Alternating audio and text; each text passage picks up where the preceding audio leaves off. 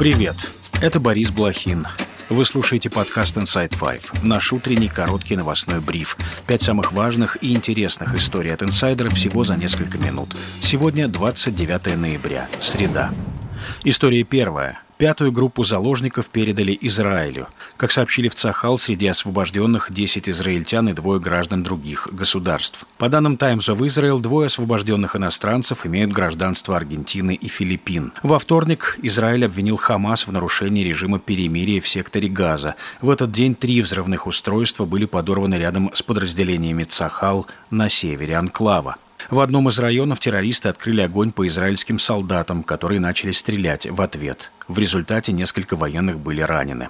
Представители Хамаса выразили готовность заключить всеобъемлющую сделку по обмену пленными с Израилем. Об этом заявил один из главарей террористов Гази Хамад. Между тем, как сообщалось ранее, главные посредники в обмене израильских заложников на заключенных террористов настаивают на том, чтобы Израиль и Хамас заключили соглашение о долгосрочном прекращении огня, которое продлило бы перемирие в секторе Газа и стало началом переговоров об окончании войны в целом. Об этом пишет Wall Street Journal со ссылкой на представителей Египта и Катара. Премьер-министр Израиля Беньямин Нетаньяху заявил немецкому телеканалу «Вель», что после освобождения заложников Израиль продолжит боевые действия в секторе Газа до полного уничтожения террористов.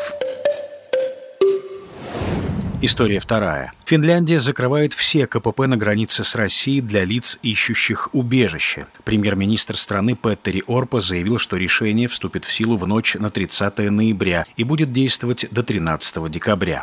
Это означает, что закроют и последний работающий пункт на российской границе Рае-Йосепи в Мурманской области. Решение финских властей связано с резким ростом числа мигрантов из Африки и из Ближнего Востока, которые пытаются проникнуть в страну через границу с Россией. Евросоюз считает, что Москва намеренно создает на границах шенгенской зоны кризис с беженцами. Российские власти целенаправленно доставляют мигрантов на финскую границу, чтобы спровоцировать кризис. Кремль отрицает обвинения и заявляет, что пограничными переходами пользуются только те, кто имеет на это право. Между тем, власти города Турку решили снести здание российского генконсульства, которое закрылось 1 октября. По данным финских СМИ, на этом месте, возможно, построят детский сад. Добавлю, Финляндия отозвала согласие на работу диппредставительства после того, как российские власти приняли решение закрыть генконсульство Финляндии в Санкт-Петербурге, а 9 сотрудников генконсульства и посольства в Москве были объявлены персонами нон-грата. В апреле Финляндия официально стала членом НАТО. В результате общая протяженность сухопутной границы России со странами Североатлантического альянса увеличилась более чем вдвое.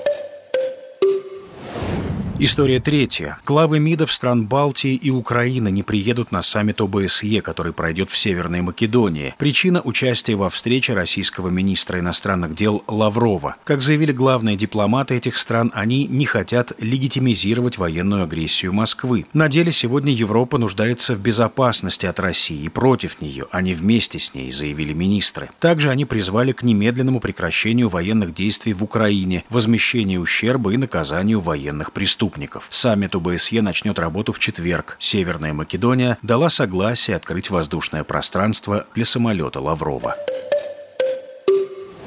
История четвертая. В Главном управлении разведки Минобороны Украины подтвердили информацию об отравлении Марианны Будановой, жены руководителя ГУР Кирилла Буданова. По данным ведомства, Буданова была отравлена тяжелыми металлами. Сейчас она проходит курс лечения. Ранее «Украинская правда» писала, что отравление тяжелыми металлами было подтверждено еще у нескольких сотрудников ГУР, но у жены Буданова оно проявилось сильнее, поскольку у нее небольшой вес. На самого Кирилла Буданова также покушались до и после начала начала полномасштабного вторжения. Ранее Буданов рассказывал, что жена проживает вместе с ним в его служебном кабинете. Она работает советником мэра Киева Виталия Кличко.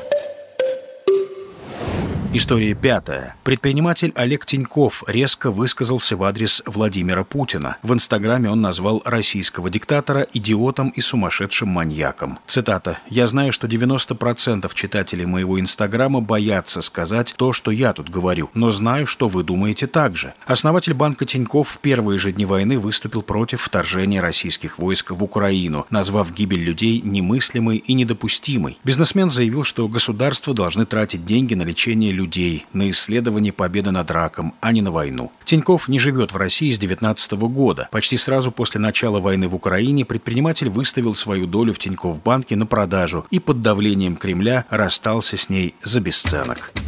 И это все на сегодня. Это был подкаст Inside Five.